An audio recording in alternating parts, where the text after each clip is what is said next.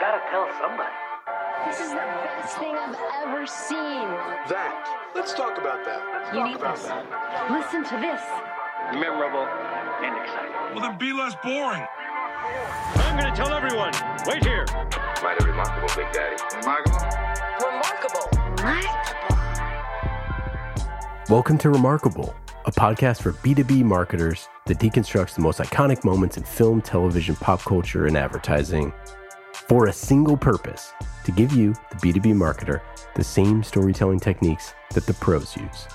In each episode, you will learn techniques from Hollywood, Pixar, Marvel, and beyond, from Spielberg's hands to yours, bringing remarkable content ideas to you every single week. I'm Ian Faison, CEO of Caspian Studios.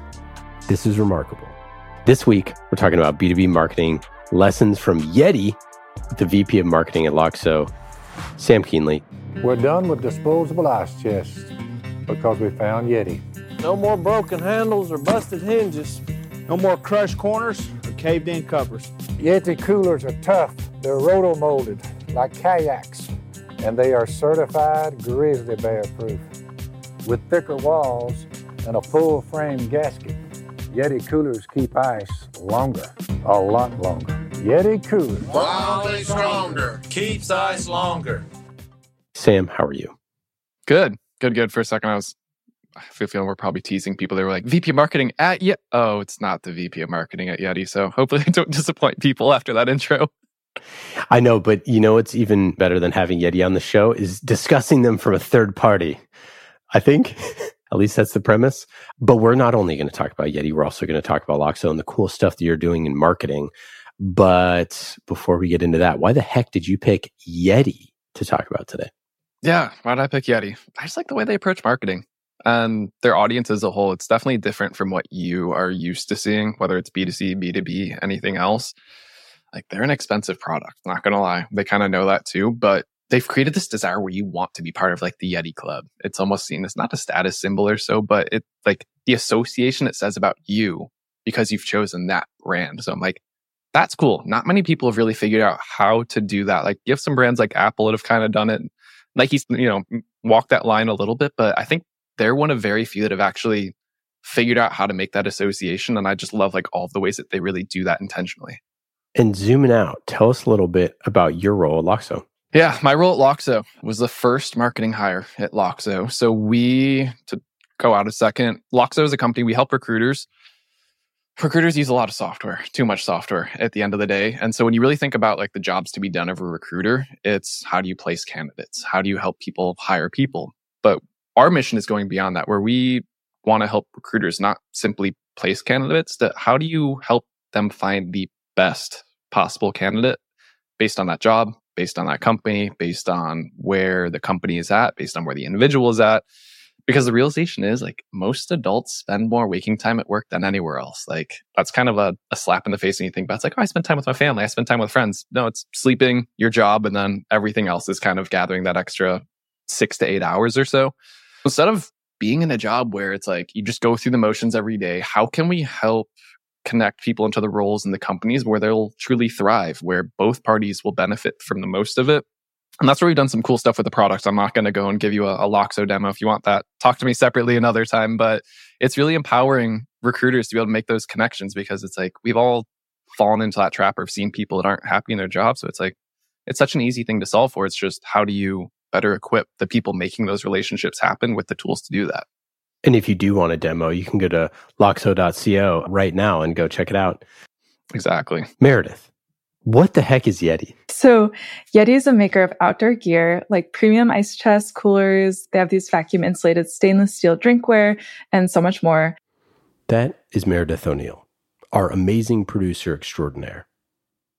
They're an American company and they're based in Austin, Texas. And they were founded by these brothers, Roy and Ryan Seiders, in 2006. The brothers just really love to like hunt and fish, but they found that they needed to get a new cooler every season because they were like breaking. There are all these little parts are always failing.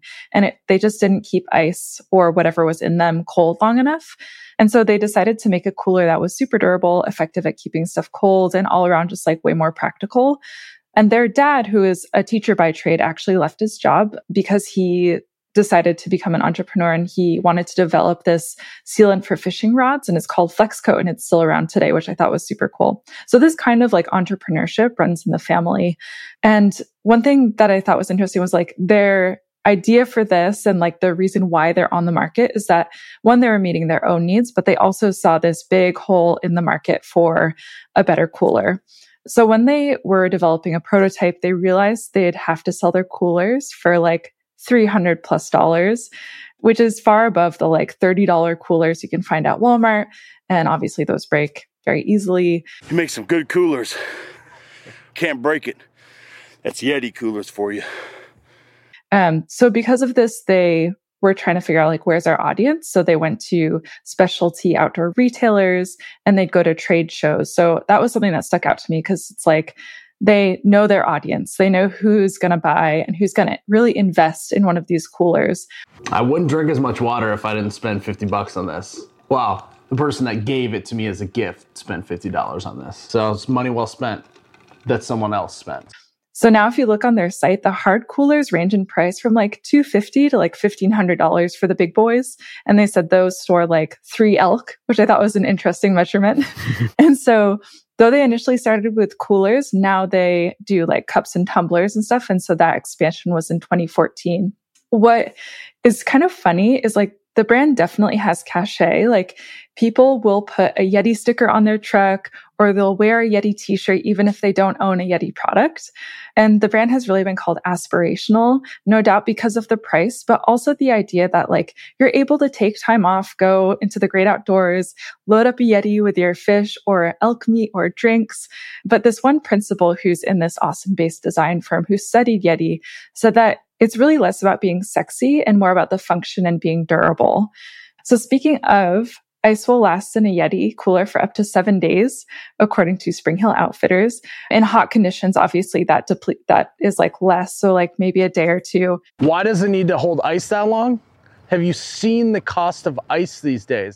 And they're virtually indestructible. Hi, we're out here with Big Bald Mike, 500 pound pro wrestler and strongman. We're gonna see if he can destroy a Yeti and an average cooler. And of course, you see these like jabronis on YouTube, like running over a Yeti with their big truck or whatever. So there's only one question. Can we run over it? They've also been tested against grizzly bears. This is one of the bear proof ones. Actually, I think all their products are bear proof. When would I encounter a bear? I don't know. Maybe like when I go like maybe, maybe I would. Oh, and the reason why they're indestructible is they're made in the same way that like whitewater kayaks are made out of, which are obviously meant to like bash against rocks and still, you know, be intact. And I was looking at like what's new for Yeti, and they just released these stainless steel straw tumblers. And I'm like, oh, it's just in time for Christmas. But it actually looks just like the Stanley tumblers. Sam, Ian, and I were talking about the other day because another guest wants to talk about them because they're like appearing everywhere. They've like gone viral and it's mostly like women going to the gym who have these Stanley cups. And so Yeti's obviously like competing with this product. So they're keeping an eye on the market, staying competitive. So Sam, you brought up like marketing for Yeti. I know they do a lot on social media, but I'm wondering if there was like a Yeti campaign or an ad that you saw that really stuck with you that they've done. Yeah, they've done these. There's a couple different ones. When I first saw it, and what I really like, they call them like Yeti Present series, and they're these short films, and it's not about the product at all, but it's about the end users of it. So it's like you've got the guy who he's got like a duck dog and it's like a 20 minute mini movie about their relationship how he's training the dog and you always kind of see like yeti in the background but there's things like that there's other ones about people who are are fly fishing and, and other outdoor activities so it's it's really cool to see the end user and that's what you were saying earlier like the aspirational side of it almost it's like this is the lifestyle that you could have like you're not going to have that lifestyle if you get a yeti but they make you almost seem like oh i can go and do that stuff and i was like well you could do it without it but it's this interesting mindset that it's put you in as a result. So that's one. And then more recently, they've started doing these mini campaigns that have been really interesting. And one that I've loved is so, you know, Google Maps. You see the cars drive around all the time. They show like the street views of like your local business shop or anything. Yeti's partnered with Google Maps where they're mapping hiking trails now. So I don't know how they're like, they're putting some type of camera. I don't know if it's a GoPro or something on whether it's well-known hikers or people, but they're mapping these trails now, which is a really cool idea. And again, it, it ties in with their brand and what they like to be associated with the outdoors, go explore, be adventurous. But there's no part of it that's like the camera's not Yeti that's filming it. It's through Google Maps. But this association of what they're saying about like their brand will allow you to do those types of things are really interesting because it's never about them, but it's always about them in a way. So that's something I think no other brand really does well. Those always just catch mine. I'm like, man, how could we possibly do something like that in a B2B world? That's so cool. Yeah. And I feel like to bring up your first point, it's like it's to their advantage that people who go and fish are usually in a very beautiful place. So, like fishing or hunting, right? And so it's like, of course, they're capturing these images that are just breathtaking. And it's like, of course, people are going to want that. And I love that you brought up like the term lifestyle because it's appealing to this like greater vision of who you could be as a person. And so, of course, that's going to draw people in. But that's so cool about the hiking trails. I didn't know that. That's a newer one. And a complete side note you said that they're testing the durability on grizzlies. I want to know how you get involved with that QA process. I would love to see that. Be like, are they just like throwing them out there or like that's marketing material in itself? So when I read about it, it was like they had simulation and they also were actually testing it on like live grizzlies. I don't know how that works and I need to read more into it, but it is real. Yeah. oh no, they for sure did in the early days for sure because there's like videos and photos of bears with them. I don't know if it was all grizzly bears, but I interviewed someone on the marketing team from Yeti years and years ago, and when I bought my first Yeti, so I own I own two, and I own like the the one with wheels that is like pretty big, and then I own like a the a smaller one that they just came out with that's like a hard shell that's like literally the best cooler ever made because it's like just small enough that it could just fit in like your car and go like everywhere with you and it kind of like is just great. Yeah, this one's my utility bag. You know, I got toiletries in here, maybe a, a change of clothes. Well, I could use it as a cooler, but that's why I have this guy. Anyways, so I own two. I'm very biased. I huge Yeti fan. A couple crazy things. Number one, the marketing originally for me, there was three things that happened that I saw. So I go camping in bear country like pretty often. So having it be bear safe is actually like legit for me because you have to like bear proof everything when you go camping. And so you either have to like run it up the tree or like the Yeti is bear proof and you put all your food in there and it's actually good to go. So super actually real relevant stuff. And I saw that and I was like, oh, that's really cool. The second thing were the Yeti stories where I watched a documentary that they did on tarpon fishing, which I did never fish for tarpon or I didn't know anything about it. And I was just like, it struck me that there's a term that Steven Rinella from MeatEater uses about like fetishizing stuff, and they like fetishize the fish, the process of fishing, all of that stuff. And then at the end of it, when you catch the fish and you need to put it in your cooler and you're out there and it's 100 degrees in the middle of the Florida, you know, panhandle or whatever, that is going to, you know, stay on ice for the entire time that you're fishing. Holds ice for like two to three weeks. Yeah, not days, weeks. And it's just like, this is the most brilliant storytelling because, like, if you're into fishing and you need, like, that is the most critical need that you have, right? You do all this stuff, all this activity to get a fish, you finally catch it, you finally do all this, and then you need to keep it cool. And if you don't keep it cool, then, you know, you can't keep it. And it solves that. So I remember seeing that video and being like, oh my gosh, if I go fishing, you know, et cetera, that that'll work. And then the third thing, have you heard of Yeti budding? Okay. So in 2016, so basically what would happen is it was like a status symbol to get a Yeti because they're super expensive. So all these college kids would have these Yetis and then their female counterparts would sit on the Yeti and then take a photo of them sitting on the Yeti, in which you would see, you know, some of their rear end. And it went freaking crazy viral. so this was like doing insane numbers on Instagram you got to search on safe mode probably on your phone.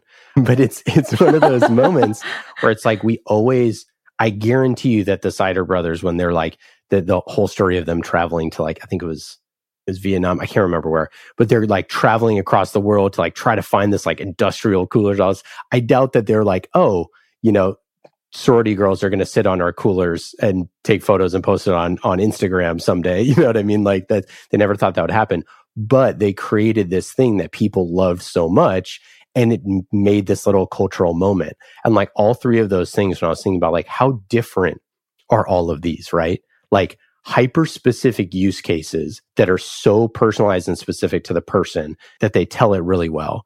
Like beautiful storytelling and visuals and then this user generated content i was like that's like the trifecta of you know b2b marketing if you could ever get that you'd be like the happiest person on earth and yeti just like designed for some of it some of it was not designed and it's courtesy to like a really innovative marketing team and how they thought about the product well, maybe we'll see some b2b ebooks with girls sitting on them in the, the upcoming future.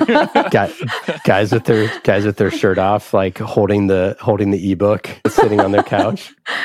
Firefighter calendars. Let's make it happen. Yes. yeah, the fight. That's right, the firefighter calendar, but but for B two B tech. But like, it's one of those things where they didn't go shoot a firefighter calendar. You know what I mean? It's like their users decided to do that, and they got millions and millions of impressions. And it's like, man, that is just it's remarkable stuff.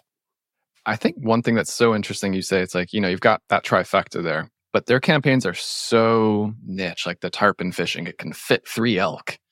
If you think about it, like 1% of the population is actually going to use it for that purpose. Like, I need to store a bunch of fish in here. I need to use it to haul my elk. Like, 99% of people, it's holding beer, it's holding kids' drinks. It's got two walls in it. It's going to keep this thing cold all day. Foam koozie. What are you living in like 2002? Use a foam koozie. This thing's got two walls in it. Or you have like the like the Yeti cup. You don't need it to be grizzly proof. You need it to be kid proof so that, that it, like when they drop it, it's not going to break and you have to get a new one. So yep. I think it's interesting how it's like these people want to say that like I'm outdoorsy or this, and that's kind of why they get it. But the reality mm. of like the mm. use case is not at all. Like this can hold 47 juice boxes. You want to come take a look at my new lunchbox? It can hold three tarpon. Yeah. Well, and so it's funny you say that. Like, so we, for using our Yeti, the big one that we use, we probably use it like once or twice or three times a year. And like one of the places that we go camping is like 100 degrees. And we like literally had a friend with a crappy one and then ours. And ours held ice for like five days in like 100 degree heat. And we're like, oh my gosh, like this is the greatest thing ever. Yeah. Um, let's maybe just, we'll, we'll just use my cooler maybe. Yeah, we'll use my cooler. He wanted to use his igloo. So, you know, we had that, the real like, you know, off the grid use case. But the best use case we had was transporting breast milk going from driving from Northern California to Southern California when it was 100 degrees you know, heat, driving through Bakersfield is like 107 degrees and putting that Yeti in the back of the car. And like that was like the best use case there. And like, yeah, that's not on their website. But to your point, I mean, maybe it should be on their website, but like that is the stuff of like why the utility of the product matters. Mm-hmm. And everyone knows that like you're going to, you know, keep ice longer in a Yeti, like yeah. for sure. And maybe that's where they don't want to do it because then it commoditizes them with uh, like, oh, I could just get a $30 cooler if I'm just transporting breast milk. Why do I need this like big one? But we did the same thing, funny enough, like six months ago, we had our, our newborn. And so we have one of the softer, smaller Yeti. You can hold like a six pack of beer in it, right? Yep. But I remember going back and forth from the hospital and I was like, this cannot spoil. This has to stay cold. Like, yep. this is what I'm using because I know that it's going to work. So, yeah, I think that's one other part of it where by being so specific with that, like these people use it that they're able to keep it at that price point and keep you from going to your local grocery store to just get that little styrofoam cooler. Like, ah, it's good enough and it's $2. Now there's like all the knockoff versions that are pretty comparable in terms of a lot of them are like about half the price. And mm, I mean, within shades of, you know, I think the efficiency. I watched a video back a while back where it was like, the Yeti would be like five days of ice and like the RTIC would be like four days of ice, you know, or something like that. So they're close enough now and the price point is like pretty significant. But they built a brand where like people really are brand loyal, right? Like I do own an RTIC that I bought a while ago. So like I have, you know, a, a couple other things because like I couldn't spend any more money on, other, on another Yeti. But it's like I also am pretty brand loyal to that. And like, how do you do that? Like, how do you create that brand loyalty for something that is, you know, at this point is a commodity. It's like really hard. Yeah, that's, I mean, that's a million dollar question that every company wants to solve for, right? Like, how do we create champions? How do we get repeat buyers? How do we get people to never want to leave us? And B2B, it's an experience. You know, you provide the customer success managers, you make sure they get the results they want. But in B2C, like, you don't have Yeti people calling you. How do you like your Yeti? Rate it from one to 10. Would you buy Yeti again? Like, they've just ingrained. I think part of that is the marketing side of it is just how they've done and accomplished that. Yeah. I would say obviously like content is so important to them. If you go to their website, if you go to Yeti.com, the nav is shops, gifts, customized, and stories. And in stories, you have a bunch of stories that they've written and created and videos and these like brilliant, you know, long form video content, which is amazing. They have ambassadors and they have podcasts. And I think to your point, it's like you have to have such strong content and such strong like advertising in order to be top of mind and to get your brand across. And like you said, there's nobody who's going to pick up the phone. The closest thing that they're going to do is like maybe they're going to Google it and maybe talk to a friend who owns one, but they heavily invest in storytelling. And there's no other way that they could do it. I don't even know how else they would do it. One of the things that about the price point for me, and like I'm this type of shopper, I'm like the buy once, cry once type of a shopper. So it's made for me. But I don't know when in their marketing it was, but it's like the last cooler you're ever going to buy. And I don't even know if that was a real tagline or not. But I was like, I can spend $300 on the one that actually I'm going to have for the next 20 years. And with like some products, you're like, is this the last TV that you're ever going to buy? No, not really. So, but like your cooler, you're like, I'm going to keep this for at least 20 years. Like I'm not going to go need another one. And every time you take it out and your stuff is still cold, you're like, I'm really happy I made that decision. And so I think that there is this longevity to the product that allows you to say, it is worth the value because, you know, it's actually 17 cents every time you take it out over the course of the next 20 years and it's money well spent.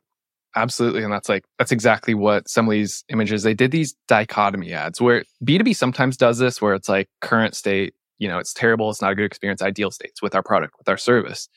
But Yeti did this where it's like they've got the styrofoam cooler, like generations to break down, and then you see the Yeti generations to break in. So speaking to the the durability of it, it's so simple and so straightforward that it makes sense. But one of my favorite was this one right here, where it's you have the red solo cup that's kind of crumpled, crunkled, and it says wasted.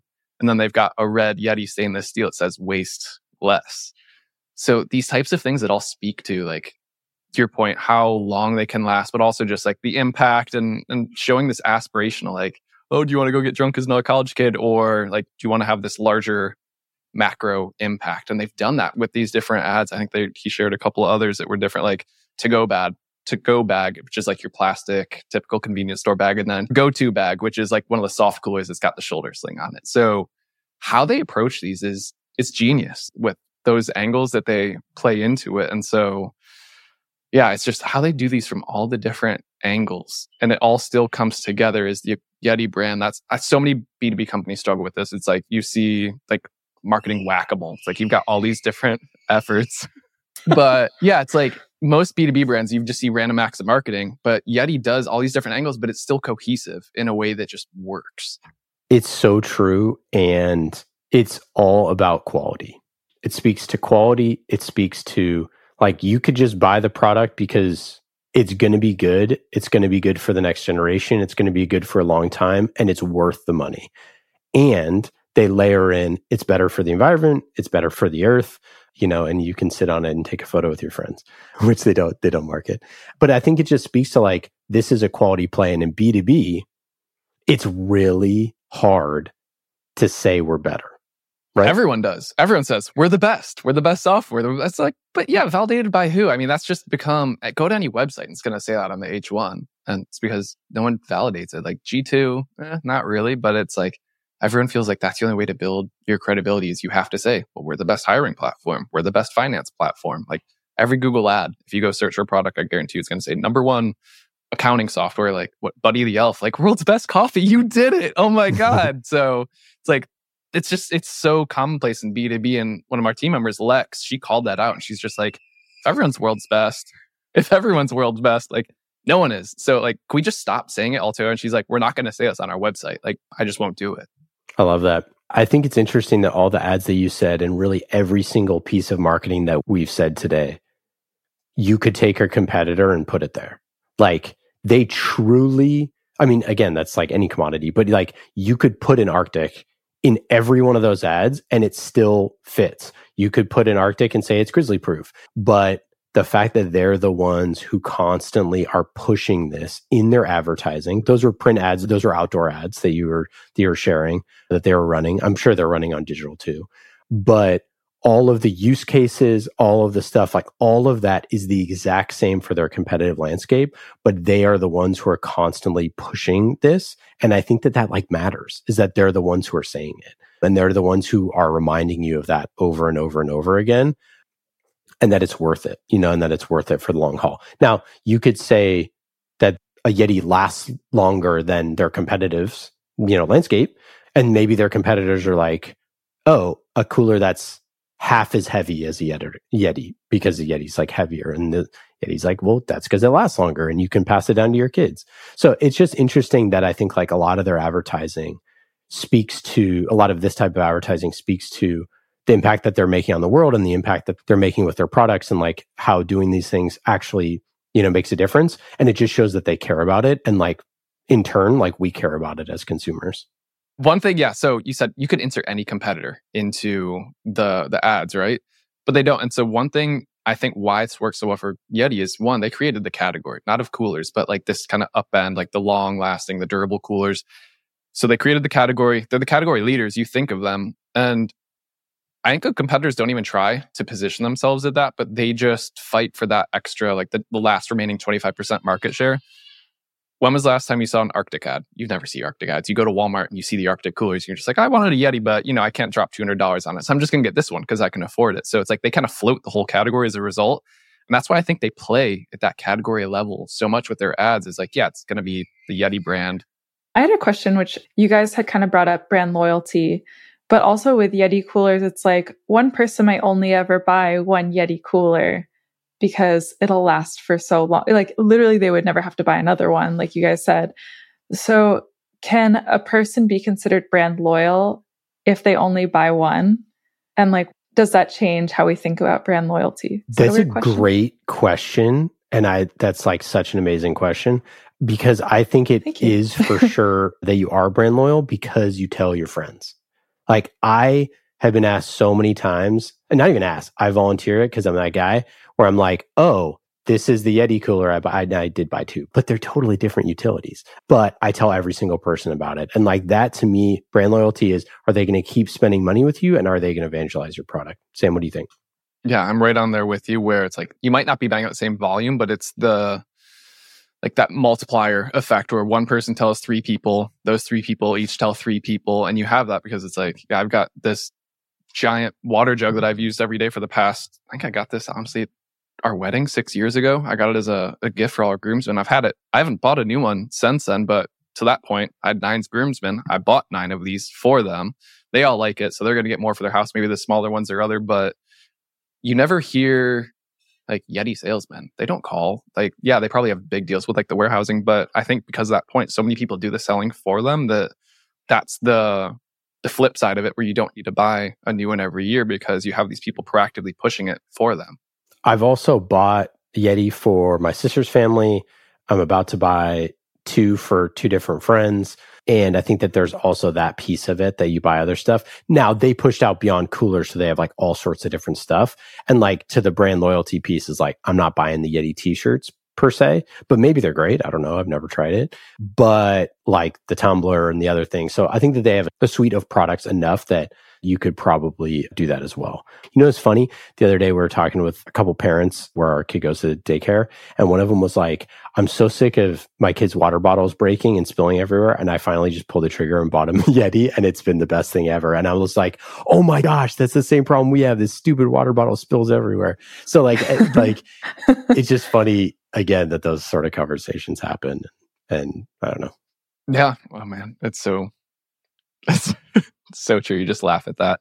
And that's probably the smartest thing they did was branching out of just the coolers because like, well, people aren't going to come back and buy a $300 cooler, but they'll buy a bunch of the cups. Like, what are the smaller things? And you see them start to trickle down to more the consumer side with that. So I bet that spurred a lot of it too, is just having the additional product lines. I mean, will naturally lead to it. Any other final thoughts on Yeti here, Sam? Yeti marketing? Final thoughts on Yeti. Polly, if you're listening, I'd love to collab with you on something. so that's my my final thought. I have a feeling he's probably not going to take me up on this one.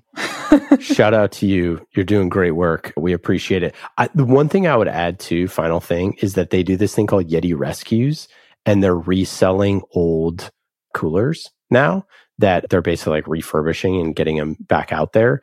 And I love stuff like that. Like I think Arc'teryx says that. I think Patagonia does that. A bunch of like the outdoor brands do that because they're at a high price point.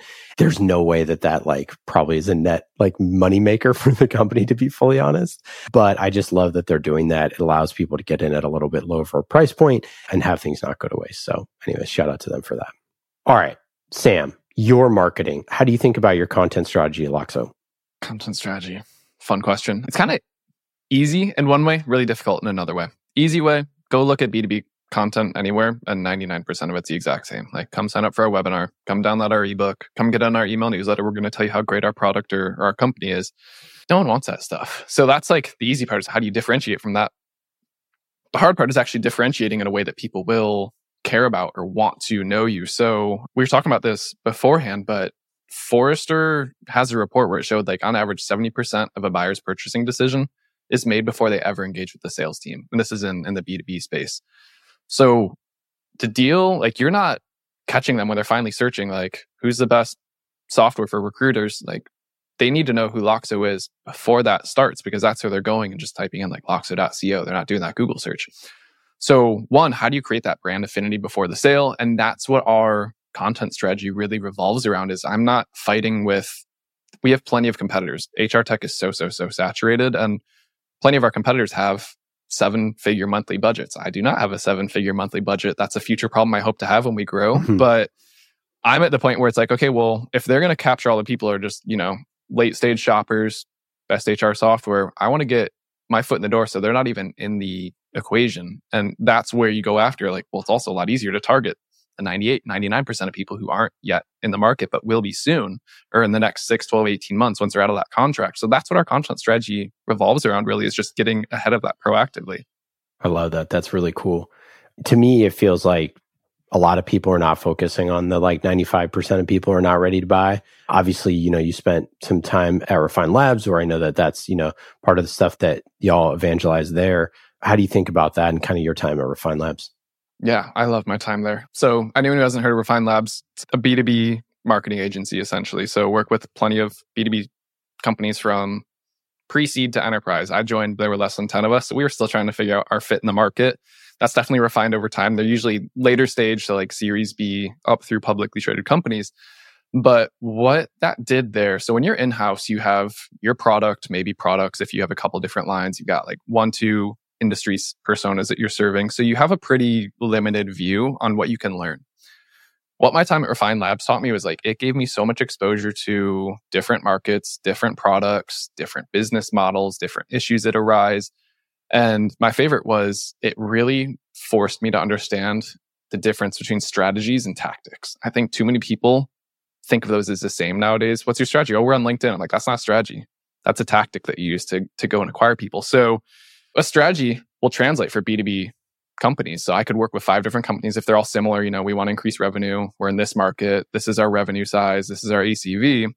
We can apply a strategy and then the tactics are going to be like, well, you, you know, you go after recruiters, they're on LinkedIn. We'll push LinkedIn. You go after web developers, they're on Reddit. They're not on LinkedIn. So we'll go over to Reddit for some of those. So helping to understand the differences between those. And then the biggest, honestly, one of the bigger ones is like learning how to work with sales because again, they don't care if you get one lead, 10 lead, 100 leads their way.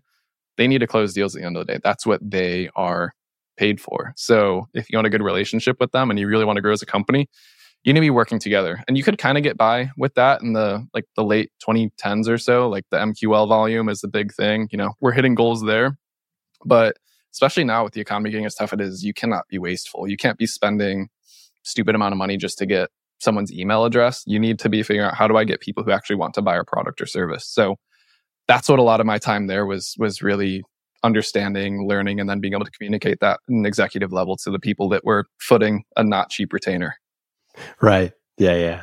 And to the point there, what are some of those like, you know, things that weren't working in the past, those sort of like the older strategies? Yeah. I mean, even before I was at Refine, I came across this, and that's when the the light bulb started to go off after I heard Chris talk about it. Was you have marketing on one side cheering, we just hit our quarterly MQL target by 125%. We're killing it. Yay, us. And then you have the sales leader over here who's just like, yeah, we finished at 60% to our revenue goal. It's like, there's a disconnect there. If you're blowing it out on one side, that means like there's something that's not happening there, whether the leads are falling off, they're not qualified, they're not closing for some reason.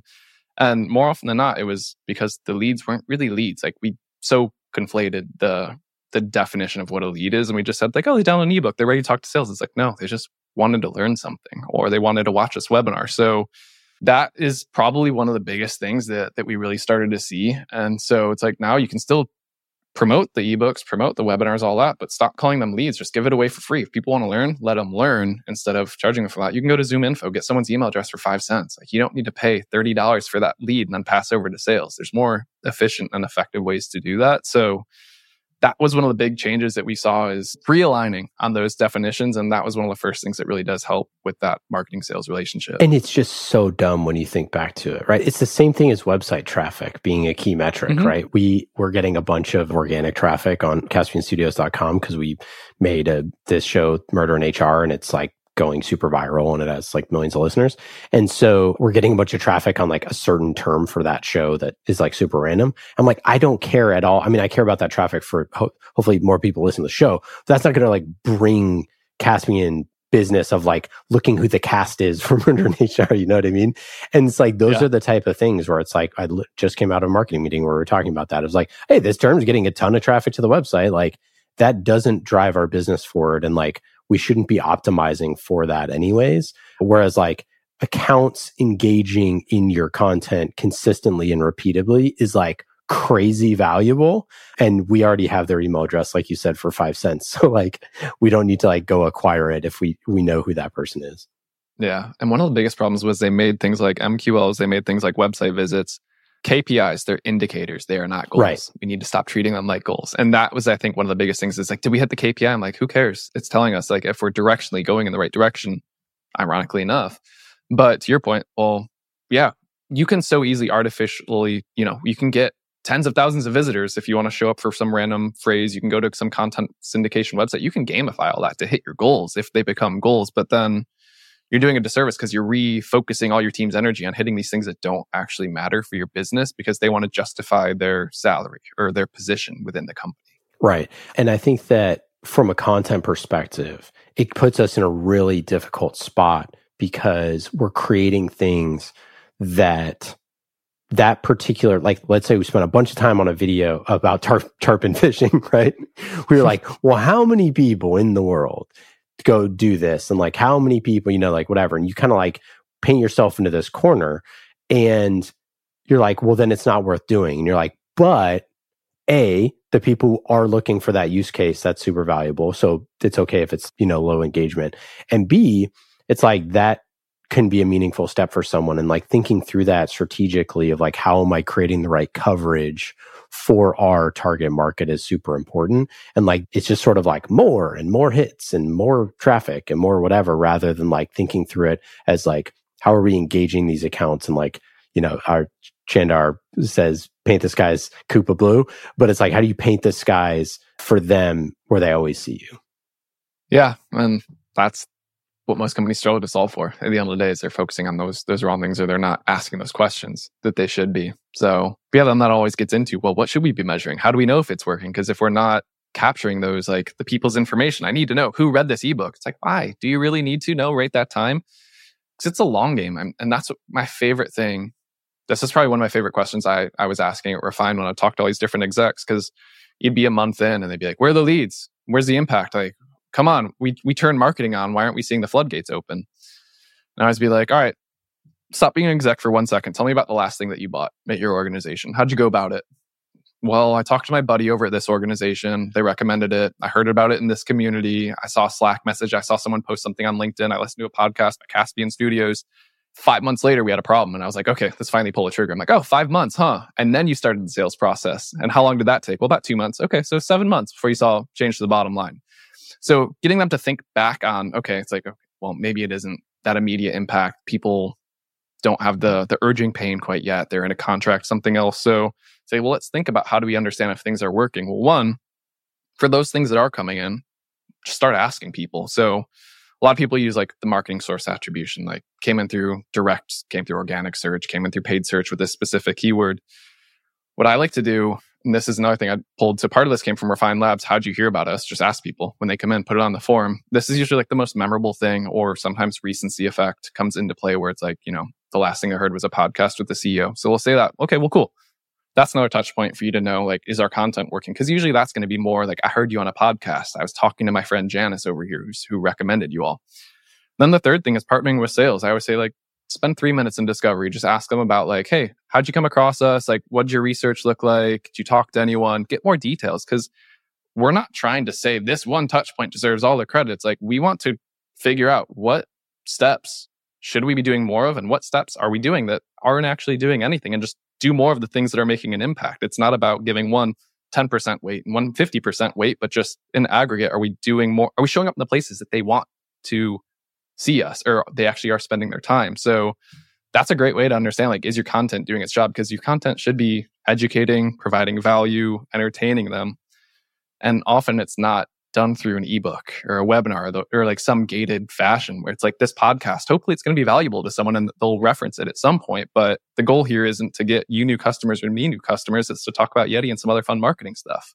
So I'd definitely say like look into those types of things and not get so bogged down in specific data points that you lose context of what you're trying to solve for. Do you find that the ROI of content is something that you really have to educate some of those marketing leaders on or, or revenue leaders. And the reason why I ask is like, you know, if you talk to some revenue leaders, they're like, yeah, marketing is like, you know, art projects. And then within that content is like, uh, that's like really the art like projects. So like, I'm just curious about how in those conversations, how they viewed are the ROI of content. Yeah. Does the finger painting get hung up on the fringe? Know, right? That's the end goal, right? So some just will never get it. They're old school. They they want their leads in, leads out, all of that.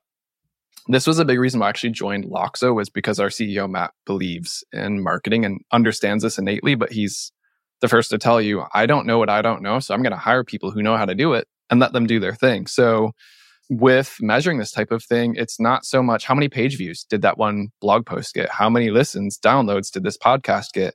We look at the sum of all of the parts and understand over time because again this is a long game. Where we started with a little snowball. We want to just roll that sucker downhill months quarters years at a time and let it build momentum. And so the roi that i look at is things like are we seeing more people come to us organically? They're typing in loxo.co coming straight to our website. They're just google brand searching us and coming in through those mechanisms and then raising their hand and saying, I want to talk to sales. I want to sign up and use your free product now. And over time, if your content's doing its job and educating the market, helping them understand there's a better way to do your job, you can be more impactful, you can make more of, of what you're doing, you'll get people who want to use your product or your service at the end of the day. So, how I understand if my content's working, are we getting more hand raisers coming to us? When sales or BDRs prospect, is the conversation changing from, wait, you're John at Loxo. What's Loxo gonna? Or, oh, you're John at Loxo. Yeah, I saw your video the other day. I heard your CEO on that podcast. Like, super helpful stuff. They know who we are, they know what we serve. Those and then pipeline and revenue. Are we generating more pipeline as a result of the people coming in? Are the deals closing faster? Are we seeing higher win rates as a result? So, all of those are lagging indicators to doing that initial upfront work of building your content engine, but you can't be so obsessed with having that engine drive results on day one, on day 30, on day 60. It is a long game that you have to play. And we've been playing this game for a year and a half at Loxo, and it's finally not finally paying off, but I've been watching quarter over quarter. Some of our competitors are folding due to tough economic situations. We're still going up into the right every quarter, which is a blessing in itself. And I think that's a testament to it's like your exercise program. Just show up, do the work day in and day out, be consistent. You're going to see the results. It's nothing sexy. There's no hack to it. It's just doing the fundamentals well and consistently every day. I feel like obviously we both are, you know, drinking the same kombucha here on on the podcast stuff and because my company makes it and you've done run this successfully multiple times you have a show that you're doing a lot so it's 50 plus episodes in but i feel like we're still not really getting into this like idea of like podcast equals pipeline. Like I'm like gonna like put this as like Caspian's freaking tagline at this point because I'm like, when you hear someone in long form content or watch a video of them talk about their products and services or talk about a future state or to talk about those things, the value of that engagement is so, so, so much higher. Like it is so much higher. And I feel like I've been taking crazy pills for like the last three and a half years when you like, you talk to someone and they're like, yeah, I mean, I think I get it. And you're like, but do you? you know, like, like, oh, what, like, what's your favorite show? They're like, I love Smartless. Like, oh gosh, I would do anything for those guys. And I'm like, see like what you're saying? Or like i love the real housewives or whatever. It's like oh i watch that like i'm obsessed with that. It's like content is just in a way this type of content is so personal it's so helpful and it's just different than any other stuff in your arsenal. If you're not doing like the short form video if you're not doing podcasts if you're not doing that sort of thing i feel like you're just leaving so much money on the table but again i'm biased so. yeah. No it's creating relationship beforehand because that's the other thing that so many people want. They're doing the research and that's one of the best ways to stand out from the others and so our ceo matt was not he's he's not a, he wasn't big on podcasts before and i told him like hey this is going to be our content engine. We're not going to get a million downloads. Like don't worry about that. But it's one it's just going to feel like the things we want to talk about what we want to share with our market. But two you're going to see a long tail impact on this because he's still like founder led sales so he still jumps on calls with prospects all the time. And i go come back to me in six months. I guarantee you that you'll see a different tone in the prospects that talk to you because they're going to feel like they know you. And he's like that's crazy. I don't believe it. I may changed those words a little bit for the purpose of making an impact here. But it was about a month ago we had that conversation. He's just like, "You were right about the podcast." I'm like, "What part of it?" And he goes, "That when I'm on calls with prospects now, they either flat out tell me like they feel like they already know me, they've heard the pitch, they know our story, or they feel like, you know, we've had this conversation already and it's just it's a much more back and forth like casual conversation because they feel like they already have been talking to me for months because they've been listening to the podcast and they know like what I'm going to talk about, what I'm going to ask them. And it's just, it's a different dynamic than I used to be before where I was like, I had to pitch Loxo. I had to tell them about our product and why it was important. So he's like, it's crazy what it's done for just the, the, conversational dialogue there. Yeah, I feel like it's a best practice to have that CEO worldview type anchor content like a book or the, some worldview point of view that you have, you know, famously Frank Slootman did Rise of the Data Cloud. And then, you know, that is their product, the Data Cloud, right? It's like this worldview. And then you surround that with all different types of content. And I feel like that is like an absolute winning strategy, like that having that anchor content that everything goes back to. We just recently did this with the serialized content framework to like put a little bit of like, just like my thoughts on paper that I've been working on for multiple years. And the feedback that we got for it was like off the charts because finally it's like people are like, oh, that's the worldview that I share. And then all of the other content that we've been creating for years and years and years all sort of like has this foundational element to that that they can go to their bosses and be like, hey, this is what I believe the future is too. And I just feel like you can't do that in a silo without having the like the halo of all of these other pieces of like micro content that you've put out over a long period of time. Yeah. It sounds a lot like Yeti. to bring it on back. Like they've got that halo effect of what it is, and then all the different parts that plug into like, you know, the elk hunter, the fisher, the dog trainer, any of those. But yeah, that's so true.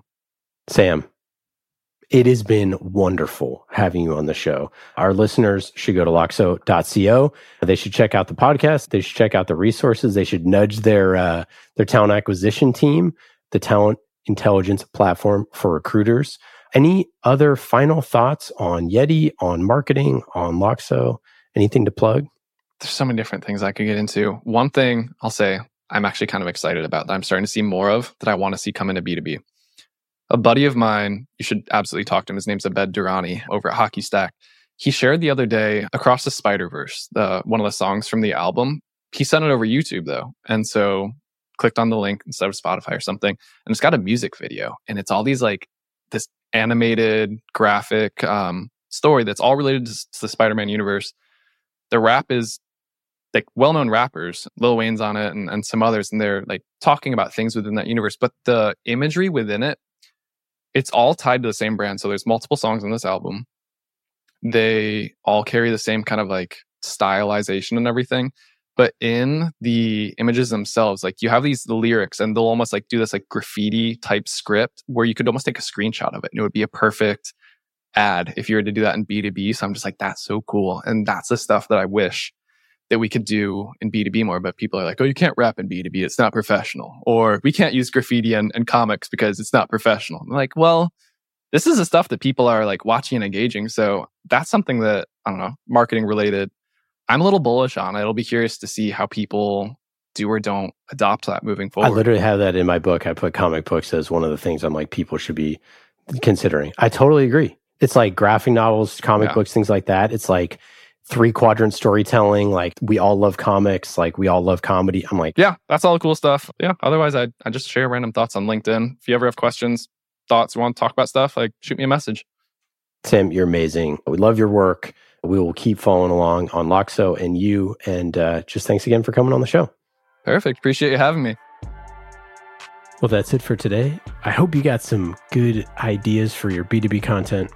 Thank you for listening to Remarkable. I'm Ian Faison, CEO of Caspian Studios. Remarkable is created by the team at Caspian Studios, B2B podcast as a service. Caspian also creates fiction series for B2B companies, so if you want a business thriller, you can learn more at caspianstudios.com. Hollywood style storytelling for B2B. And in today's episode, you heard from myself, Ian Faison, and Meredith O'Neill, senior producer here at Caspian Studios. Remarkable was produced this week by Meredith O'Neill, mixed by Scott Goodrich, and our theme song is Solomon by Falak. Be remarkable and rise above the noise.